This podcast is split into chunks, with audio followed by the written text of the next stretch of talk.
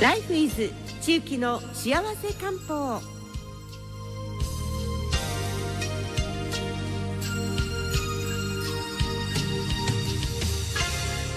さて続いてのコーナーは地域の幸せ漢方。このコーナーは中期道薬局赤座千幸先生です。先生久々にスタジオです。はいこんにちは。よろしくお願いいたします。よろしくお願いします昨日は暑かったですね、はい、暑かったですね。厚手のコートからスプリングコートで全然 OK でしたね、はい、そうなんですよ、うん、本当にあの寒暖の差が激しいので、であね、こう暖かくなると、うん、ねあの花粉の時期がもうすぐな、はい、来るなと思ってちょっと、はい不安ですけれどももう私も朝起きたらちょっと目がかゆいことがありますし。そろそろ来てるかなと思います。そうですね。はい。あの先ほどもニュースでありましたけれども、13日に広島市では、はい、はい、飛散開始だそうです。そうですよね。はい。飛散開始みたいな。はい、そうなんです。今年は皆さんマスクをされているので、まあ対策万全な感じなのかなと思うんですけれども、うん、今国民の23人に1人が花粉の,、はい、あの症状を持たれていると言われているので、まあ、東洋医学的にどういうふうに花粉症の人を見ているのかなっていうのをちょっと今日はご紹介したいと思います。はい、ではよろしくお願いいたします。はい、えっ、ー、と病院とかでは抗アレルギー剤とか、まあいいっぺんにこうアレルギーを抑えるっていうその対症療法をするんですけれども漢方では体質に合わせてその方の体質を治してアレルギー症状をこう減らしていくということをあのやっています。で特に治りやすいというか花粉症が治る可能性がある人っていうのはもともと体力がない人とか胃腸が弱い人が花粉症になるって言われていて、それは気虚元気の気がない気が虚している人、あとは脾虚胃腸が弱い人がなるっていうふうに言われています。もともと生まれつき体力がない人とか胃腸が弱い人はもちろんなんですけれども過労であの無理をなさっているとか眠っていないとかそれからそういうストレスがすごいかかってくる場合にはもともとは体力があってもこういうふうに弱っていくっていう人がおられます。でそういう人の場合は早めに対処することによって花粉症が、まあ、軽く済みます。例えばあの気虚の場合だったらあの、まあ、早く寝るとかっていうのが一番なんですけれども気がないと冷えてくるので、うん、やっぱ手足が冷たいとかお腹がまあ下痢しやすいとか、うん、そういう可能性があるのでお風呂にゆっくり入ったりとか。あの頑張っちゃうんですよねきっと、これもあれもやんなきゃって頑張り屋さんが多いので、じゃあどうやって体力を温存するのかっていうとどうやって気を測るのかですよね。でも花粉症が出たら気虚だと思ってください、元気な人はやっぱりなら、なりにくいですね。あと胃腸が弱い人もすごくなりやすいので、じゃあどういうふうに気をつけたらいいかっていうとあの冷たいものをとにかく避ける。でクリーム類とかアイスクリームとか、あと甘いものですよね。クッキーとかケーキとか。お砂糖たくさん使ってるものですか？そうですね。乳製品の冷たいもの。あとなんか花粉症の時期ってこのヨーグルトがよく効くからって言ってすごく宣伝するじゃないですか。で腸内環境を整えることによってアレルギーが抑えるのは事実なんですけれども、この卑怯の人が冷たいヨーグルトをたくさん食べると逆効果なのでそれこそなんかホットヨーグルトとかね皆さん作られた時期が一時ありましたけど、どうしても食べたいんであればそうやってヨーグルトも温めるとかそれから料理にこうお魚とかチキンとかな塗って柔らかくして食べるとかスープにして食べるとかそういうふうなあの予防方法をしたらいいと思います。あとはあの肺と鼻ってつながっているので、肺をいじめる味付けっていうのがあってそれは辛いものなんです。だからそのカレーでも辛口カレーね激辛をやめて甘口カレーにするとかあとはあの脂っこいものをやめるためにそのとんかつ定食を鮭定食。だからそういうちょっとしたことなんですけどあの本当に胃腸に優しいとか何に気をつけたらいいのかっていうのをまあちょっと具体的に言ってみましたけど日々日々ちょっとしたことであの気をつけることで改善できる可能性はあると思います。少しでは全然変わらないのでやってて意味あるのかっていうふうに思われると思うんですけど特にさっきの冷たいクリーム類甘いものはあの控えるだけでは効果が出にくいので、うん、今回の場合はもうはっきりやめた方がいいというぐらいやめた方がいいです。ちょっと厳しい言い方ですけど甘い話ですけども、はい、から辛口なトークでしたいそうです本当にあの辛い方はやってみてください。であの一番辛いのは鼻づまりじゃないですか。で鼻づまりの取り方なんですけど、えーと、よく言われるのはあのホットタオルであの鼻のこの目の下の副鼻腔っていうところと温めるといいんですよ。であのまあ、電子レンジでちょっとチンして、うん、でやけどしないようにしていただいて人肌程度のものをこう目と目を覆って鼻を鼻を呼吸できるように鼻だけ開けてこう置きます。うん、で30秒ぐらいしてでまた温めてやるでこれを5分ぐらいやるとかなり温まってくるのでそうすると副鼻腔の鼻がちょっと溶けてきて緩んできて出やすくなるんです。なんか皆さんお風呂に入ったら鼻が通ったっていうご経験のある方多くないですか？あれは温まったから鼻がきれいに出るのでお風呂で体を温めてこの副鼻腔の鼻を全部出してすっきりして寝るのが本当に夜鼻づまりで眠れない人も多いので寝る前のまあ儀式としてですね ちょっとホットタオルどうでしょうか。目もあのすごく疲れも取れますし、ね。はい、いいと思います。目の奥がずっと痛いのは目の疲れですので今あのリモートワークでパソコンとかそういうのでやっぱお疲れになってる方もいるので、やってみてはどうでしょうか。であとはツボですね。芸香と言って香りを迎えるっていう字を書いて小花の横ですね、うん、ここをギュって押さえるとその花が開くと言われているのでどのくらい押さえたらいいでしょうそうですね。あの5秒ぐらい押さえて離す。でまた5秒ぐらい話す。天野さんにぜひ、うん、はいやっていただきたいと思います。香りを迎える。はいそうです。で逆にこう冷たくって透明でタラタラ流れちゃう。流れる。鼻水が、はい、うん、場合はなんとこの陰道ですね。眉間の。そうです。眉毛と眉毛の間、うん、ここが陰道というんですけれどもここを押さえる。これも5秒ぐらいです5秒ぐらいです。本当は温灸であの温めるという防灸っていうんですかね。あの針の先生とかは防灸と言ってこう棒のもぐさを火をつけてこうやってくるくるして。そうですそうですペンの先で先じゃないあの 先じゃダメですよ。血が出ますね。シャーペンでいうところの消しゴムがついてる、はい、そうですね。そういうのとかでもまあ指で優しく。きますきます。はい。ここを押さえる。それから鼻筋の 今シャーペンいやパシって言いました今。大丈夫です。が。戻りました、鼻のこの鼻筋のこのちょっとこうくぼんだところ、はい、このまあ鼻のあたりを押さえていく。押さえていく、うん、こういうふうにすると一時的ですけれども、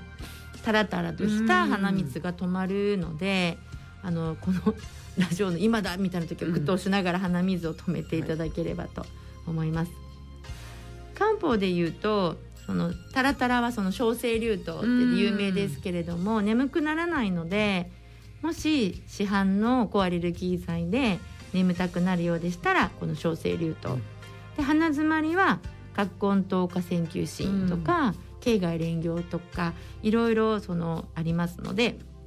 えー、と選びましょう。はい、あと目がかゆい人もいらっしゃいます、まあ、これはもう目を洗うのが一番なんですけども目にもいいあの戦艦名目糖とかそういう目のかゆみにも効く漢方もあるのでその今言ったこう抑えるツボを抑えるとかいろんなことは外地と言って外からの治療ですけども中からの治療も合わせると非常によろしいかなと思います。はい。あの花粉症の症状もまあ様々で、うん、個人あの人によっては微熱が出るとか、はい、寒気がするとかまるで本当コロナの、はい、こう初期症状のようなことをおっしゃる方も多いですよね。はい、そうですね。テレビでもよくね、コロナと花粉症の違いって言いますけれども、微熱だったらね、多分花粉症なんです、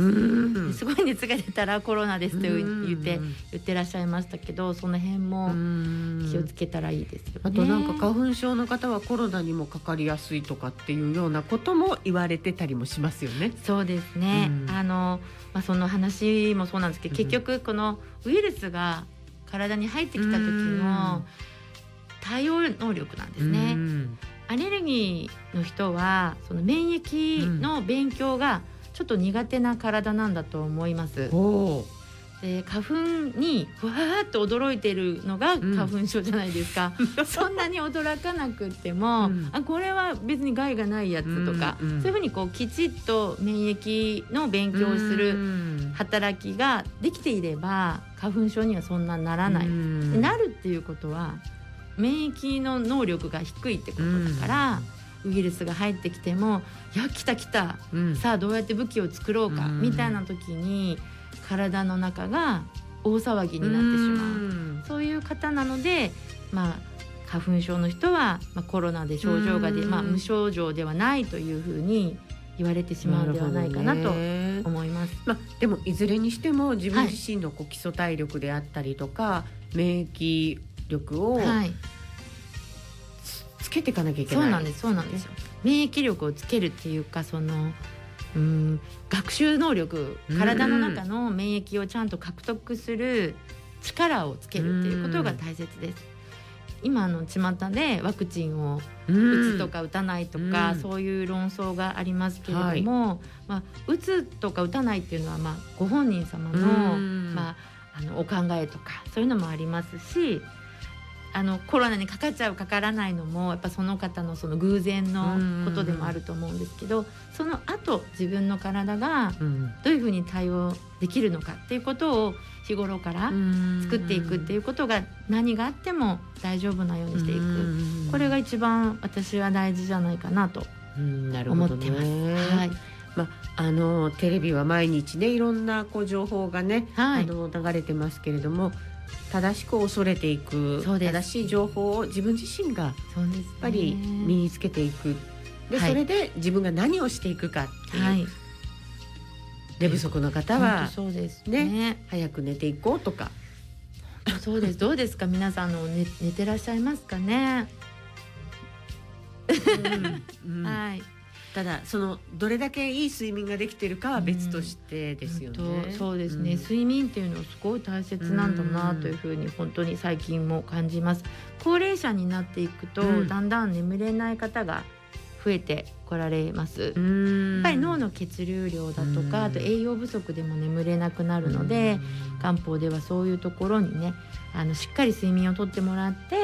そうするとアレルギーにもなりにくいし免疫力を自分で作り出すこともできるので